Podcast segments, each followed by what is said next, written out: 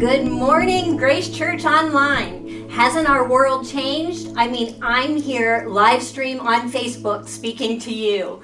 I was thinking about how the coronavirus has really uh, been reshaping our culture and reshaping our lives. I mean, last Wednesday, instead of playing basketball, the NBA star Steph Curry, he hosted a live stream Q&A session with the disease expert Dr. Anthony Fauci. Now, who would have thought of that? And who would have thought anybody would have watched just a couple of months ago? What is it that you're missing today? I mean, basketball is out. The tournaments have been canceled. Baseball is out. For some of us, we might be missing going into the office or going into work. And for our young people, you know, our proms, graduations. Oh, wow. How about seeing your friends every day? We, we really have been missing quite a few things that are going on. And in fact, um, some of those things will come back, but a lot of them may never recover. It reminds me of a while ago, my mom was on a diet. This was when I was younger. She was on a diet, and it was called, honestly, the AYDS Diet Plan. Now, they were little candies that came in a box, AYDS candies, and they had an appetite suppressant in them. And you could take one or two and drink a cup of hot liquid, and they would, voila, make you not hungry and you would lose weight. Well, because phonetically, the AIDS AYDS Diet Plan also sounded like AIDS, the disease, mm, that went away and never came back.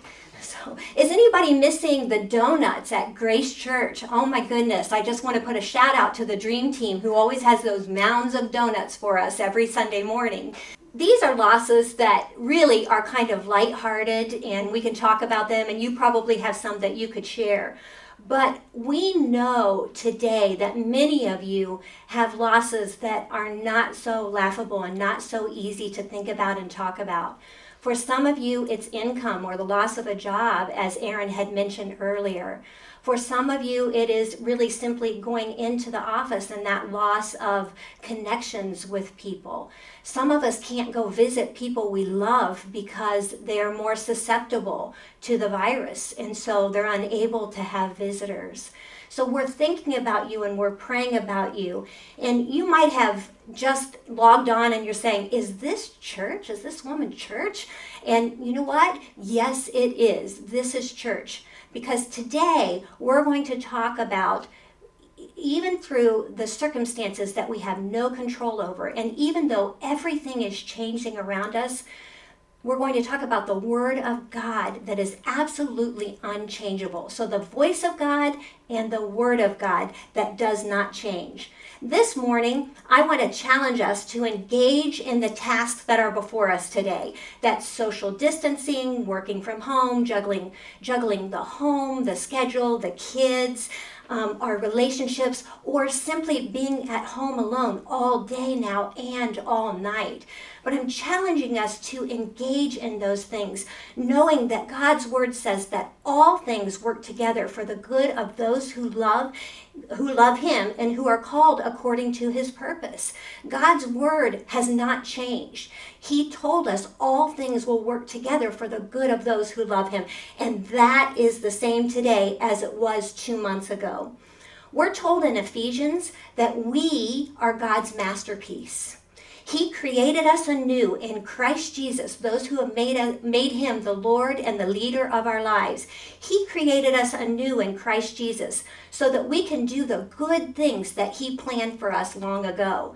In another version, it, sa- it says the same thing, but it says we are his workmanship, created in Christ Jesus for good works that God prepared beforehand so that we should walk in them. God has fully equipped us in Christ by his own spirit to handle what God's will requ- requires. Let me say that again. God fully equipped us in Christ and by his own spirit to handle what God's will requires. My husband Bob and I are currently leading the study Experiencing God, and we're leading it for the fourth time. And that study makes a point that God desires to use us in His work and that we can actually partner with Him for the purposes that He's planned for our lives. In the midst of any uncertainty and chaos around us, we can pray, Holy Spirit, open our eyes to your will. Show me how I can join you and show me what to do in this situation. So the question is, what is God showing us today? And more importantly, how do we know it's the voice of God? Much of the time, the Holy Spirit will reveal God's plan to us as He orchestrates the circumstances in our lives. And we can ask ourselves, what is God orchestrating in my life today? Everything looks so sudden and unexpected. And again, it's lasting so long. How long are we going to have to go through this? And, and yet, God is orchestrating and He is aligning events and people for His greater purpose. Could He be asking us to engage in our current activities and responsibilities as part of the path that leads us to His greater purposes for us individually, for us as a church, and even for our world? Again in Romans 8:28, and we know that God causes everything to work together for the good of those who love God and who are called according to his purpose. If you allow me to share a personal story that kind of illustrates this. Several years ago, I worked for an, organ- or an organization that had a Christian name. Now, I had been working for the state where I lived, and this organization was starting a treatment, foster care, and residential facility. And so they had come through the classes, and afterward, about, about a week or so later, they asked me to lunch. And they offered me a job. They said, We need someone like you to come in and to train our social service staff and our foster and ad- adoptive parents. Now, they the money was a little bit less, but working for the state, I was a contractor and was self employed, so I wouldn't have that, that employment tax, that double tax. And they were offering a great benefits package. So my husband and I prayed about it. We sought God. We said, Father, you know, what, what should we do at this time? And we both agreed that that's what I was supposed to do, that I was supposed to go and work for this organization. Well, I quickly realized after I started working there that the organization had a Christian name, and that was as far as the Christianity went. In fact, once I was asked to speak on Christian radio, and I was asked to speak about becoming licensed as a foster and, a, and an adoptive parent in that state. Well, I could not only speak from a professional standpoint, but my husband and I had fostered over 50 children and we had already adopted three. And so on the radio show, I said, every child who came to our home and was of age we were able to present the gospel to them. And they not only listened to what we had to say, but they watched the way that we lived. Now, let me tell you, everything wasn't perfect. I probably have kids out there watching now saying, Yeah, wow, we, we could be pretty chaotic sometimes. And yet, every single child who was able and of age made Jesus the Lord and the leader of their life. They prayed that prayer. That difference was made. Well, I shared that on the radio, and when I got back into the office, I was called into the director's office after being on a Christian radio station, and they said, Now everyone who wants to proselytize children will try to come to our agency. And I thought, You, you didn't want us to share the gospel? And I just, my only defense was, That's the way that we live. So I went home and I honestly dropped to my knees because I do that. When I'm in distress, I go to my knees. But I dropped to my knees and I said, God, I thought that you told me to, to work here. I thought that you told me to move from this position to that position. And I thought it was a Christian organization. And it's not. Did I make a mistake? Did I not hear you? And God very simply and very clearly said, Cindy, Joseph worked in Potiphar's house. And immediately I knew that story of Joseph. He was a slave, but he was very bright, very smart, and he had been asked to work for the governor, Potiphar. And he learned to not only run his household, but the things that he learned while working for Potiphar, he also learned how to run the country of Egypt later on in his life. So I heard from God again. He told me to go originally, and then he told me to stay. And do you know, I worked there for six years. At the end of that six years, towards the end, the public and private agencies were meeting together, and I was with this group of people. And the county where I lived had not passed a levy for quite some time. And I offered to do a 36 hour pre service class for them. It was a pre service curriculum that was required for people to become licensed as foster parents or adoptive parents, approved as adoptive parents. And I offered to do it for them for free. And, you know, they said, okay. Well, the closer it got to the time, I thought, why did I do that? I mean, I have a family. I had, at the time, six kids. I have six kids. And why did I offer to do this for free? But I felt strongly that I needed to do it. And I talked to my husband, and he wisely said, You gave your word, you need to follow through. So the first class was on a Saturday, and it was about it was about eight hours long. In the first four hours, the director of, of that county came and sat through the class. And when it, we broke for lunch, um, she said, Would you come upstairs to my office when you're finished? And I said, Sure, you know, I would do that. And she left. And then we had lunch, finished the day, and I went up to her office. And she said, We want to pay you for this class. And I said, Oh, you know, no, no, no. I really, I offered it. I, I understood what I was getting into. And she said, No, no. We have a training budget and we want to pay you. And not only do we want to pay you, but we've been looking for someone like you to train to all of our foster and adoptive parents and social service staff. And so we can give you about a year's worth of work, just 36 hours every quarter. However, she said, We're very close to a couple of different counties. We work closely with them and we switch people sometimes. And if I recommend you to them, I'm pretty sure that they'll ask you to do their pre service classes as well. So I ended that free 36 hour training getting paid and having two years worth of a schedule of training so that I could leave that job I had worked at for six years and there was obstacle uh, after obstacle there. So God had orchestrated this in my life. Had I not been certain of his voice to say, go here, do this, had I not prayed and said, God, I'm seeking your counsel, I need to know what to do, then I would have missed the blessing and the work that God had called me to do. I'd like to share three things that are necessary for discerning or for listening for the voice of God. He, number one, hearing the voice of God requires a receiver to hear his voice. You know, in my house we have an Alexa, but we only plug it in when we when we need it, when we want to use it, because we don't want it listening to our voices all the time. We don't want it listening for you know its name, Alexa, or anything else. So we have to have a receiver to hear God's voice. Our very first invitation to hear God and to hear His direction is when His Spirit invites us into a relationship with Him through Jesus, whom He sent.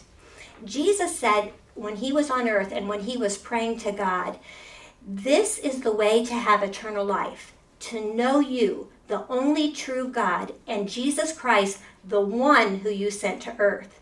And then he went on in John 14 to say, I am the way, the truth, and the life. No one come, can come to the Father or God except through me. He was making it very clear there is one way for reconciliation with God, and it is through me. That's through Jesus. He also said, I have come that you, and he was saying they, and he was talking about the people then and the people now. I have come that they might have life and have it to the full. So in order to do that, we have to have that relationship with Jesus, and there are just a few steps that we need to take. And so I'd like for you to think about these things as I talk about them. First of all, recognize that you're a sinner. We've all done things wrong. That's what sin is wrongdoing. And we need a saving relationship or someone to pay the penalty for our wrongdoing, and that is Jesus.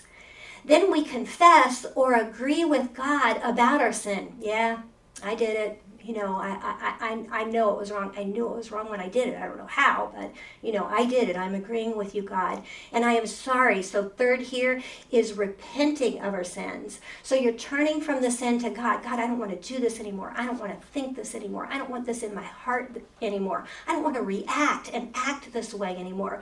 God, I need you to help me. So we we repent of our sins and we turn from that sin to God. And then we ask Jesus to save us by His grace, and His grace is the payment on the cross. He lived a perfect life and then said, I'm going to take my perfect life and I'm going to die for all of those imperfect people now and in the future. So we, we just ask Jesus to save us by his grace, and then we turn over the rule of our life to Jesus letting him be our leader or our Lord. People say Jesus is my Lord, and they mean Jesus is my leader. Let's look at how Jesus, who was the perfect example for us, received direction from the Father. He said in John 5, My Father is always working to this very day, and so am I. I tell you the truth. The Son can do nothing by himself. So Jesus is the Son, the Father is God. He does only what he sees the Father doing. Whatever the Father does, the Son also does. For the Father loves the Son and shows him everything he is doing. And the, in fact, the Father will show him even greater works. So here, Jesus is listening to the Father. He's engaging in activities that are leading toward the perfect purposes of God. And then in the next verse in John, we're going to look at the way Jesus provided for us, or those of us who have made him the Lord and leader of our lives, to hear the voice of God. Jesus, in this passage, was instructing his, his disciples before he went obediently to the cross. And he told them, and ultimately is telling us, if you love me, obey my commandments.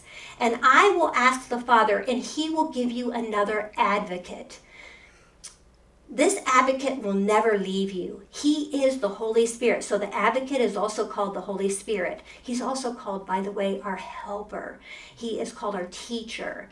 Um, he is called our comforter. So he says here, He is the Holy Spirit who leads into all truth. The world cannot receive him because it isn't looking for him and doesn't recognize him but you know him because he lives with you now and later will be in you. And then just a little bit later, Jesus said, When the Spirit of truth, so he's calling the Holy Spirit the advocate, he's calling him the Holy Spirit, he's calling him the Spirit of truth. And I want to explain that before we go on with this verse. I was born some time ago, and my parents named me Cynthia Ruth Welch. And they nicknamed me Cindy for short. Later on in life, I got married to my husband and I became Cindy Killen. And so you know me as Cindy Killen today. However, all of my children, I have seven children, all of them call me mom, and my grandchildren call me Mimi. My husband calls me honey. All right, so everybody calls me something different. I'm one person, I have different names based on the relationship that I have with people. So when we're told in the Word, the Spirit of truth, the advocate, the helper, it's because God wants us to understand that the Holy Spirit is all of these things for us. One person, all of these things. So when the Spirit of truth comes, He will guide you into all truth. He will not speak on His own, but He will tell you what He's heard. He will tell you about the future. He will bring me glory by telling you whatever he receives from me. All that belongs to the Father is mine. This is why I said the Spirit will tell you whatever He receives from me. So the Holy Spirit becomes our receiver. He starts telling us what we need to know and what we need to do when we pray. He guides us into all truth because He is the Spirit of truth. So, number one, in order to hear the voice of God, we have to have a receiver. Number two, to recognize God's voice, we make the Bible, that's God's Word, our guide for how to relate to Him and how to live our lives. Look to see what God has to say and how He works in the Scriptures. And then base all your decisions and evaluate your experiences based on those biblical truths. When Jesus said, Follow me in Matthew 9 9, it wasn't a suggestion. He knew the way. So he said, Follow me. Remember in John 5, he said, I tell you the truth. The Son can do nothing by himself. He does only what he sees the Father doing. Whatever the Father does, the Son does also. We follow Jesus and what he tells us in the Bible because he already knows the way. He knows the way to go. The voice of God will always line up with the Word of God but you have to spend time with it or in it so you become familiar with it. We need to know what it says. I was in a Skype meeting last week, and I don't know if you've ever ever used Skype, but I was in a meeting room all by myself, and there are these two great big screens, and you can see these little squares, and people either either their um, their video cam is on, and so you can see them, or they have uploaded a picture, and you see that beautiful picture, or for most people, it's just that little blue person that Skype gives you, and then their name is underneath. So I could see seven people were in that meeting. And we were talking, you know, I, I was teaching, but when we got finished, they started logging off, and I started hearing other voices that I had not seen on the screen. And I heard somebody say, Hey, thanks, Cindy. Hey, we're missing coming into the office. We're and I recognized their voices because I had worked alongside them. I had spent time with them. So even though their little blue picture or their picture didn't come up on the screen and their name, I knew, hey, Deborah, good to hear from you. Carrie, I'm glad you got to join us. I knew who they were by the sound of their voices.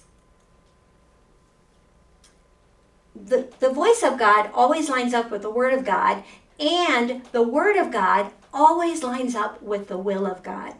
God will not instruct you to do something that's outside of the boundaries that He's already set up.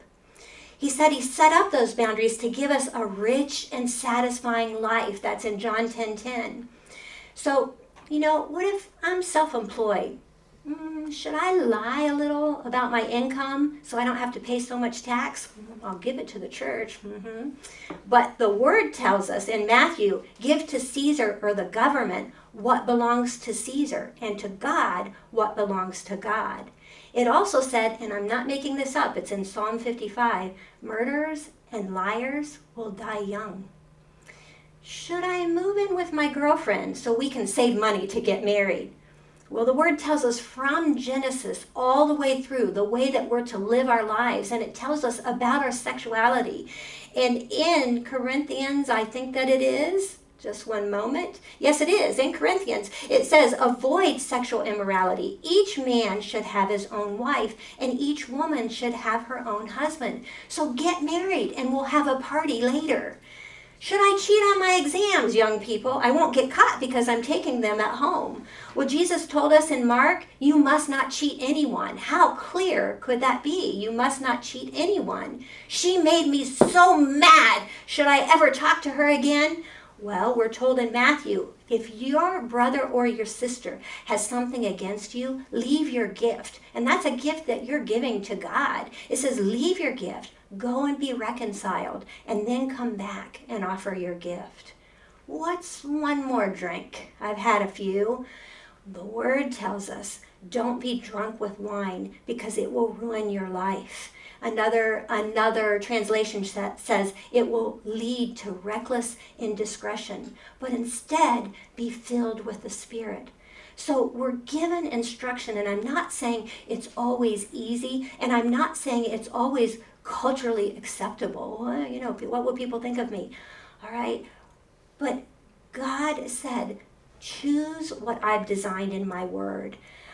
He said, My word is truth, and the Spirit of truth, that advocate, that helper, His Holy Spirit, will give us the desire and the power to live it.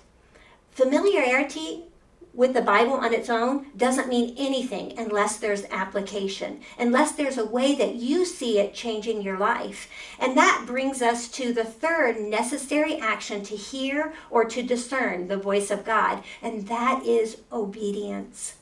When we refuse to follow God's direction, it's usually because we're convinced that whatever He's asking us to give up is better or worth more to us and the people around us than what we'll gain through obedience, what we'll gain by our obedience. Jesus said in John 13, now that you know these things, so you spend time in the Word, you know what the Word says. Somebody's told you. Maybe you knew when you were younger and you've walked away, but you know it's there. But he said, now that you know these things, God will bless you for doing them. He continued saying, the one who has my commands and keeps them is the one who loves me. And the one who loves me will be loved by my Father. I also will love him and reveal myself to him. And there, reveal means manifest, to be clearly seen, to be clearly heard, and to make clearly known. Jesus is saying, I will reveal myself to you. I will tell you what you should do. When we're seeking God's direction, he reveals himself to us when we hear and obey. I listen to my husband's counsel all the time. Um, he, he tells other people, and he's also told me before, if you haven't heard God in a while, or if you think you're not hearing God any longer, go back to the last thing that he told you and ask yourself, did you do it? Finally, because God's word never changes, despite what's going on around us, and it's unfailing, we listen to his direction when he tells us things like in, in Proverbs 4, verses 20 through 22. My child, pay attention to what I say. Listen carefully to my words. Don't lose sight of them. Let them penetrate deep in your heart, for they bring life to those who find them and healing to their whole body. At Grace Church, we have prayed for you and we're praying for you. And we're praying for those you love as well in the season that we're in. As the culture around us may change, I'm challenging us to actively engage in becoming familiar with and listening to the unchanging voice of God.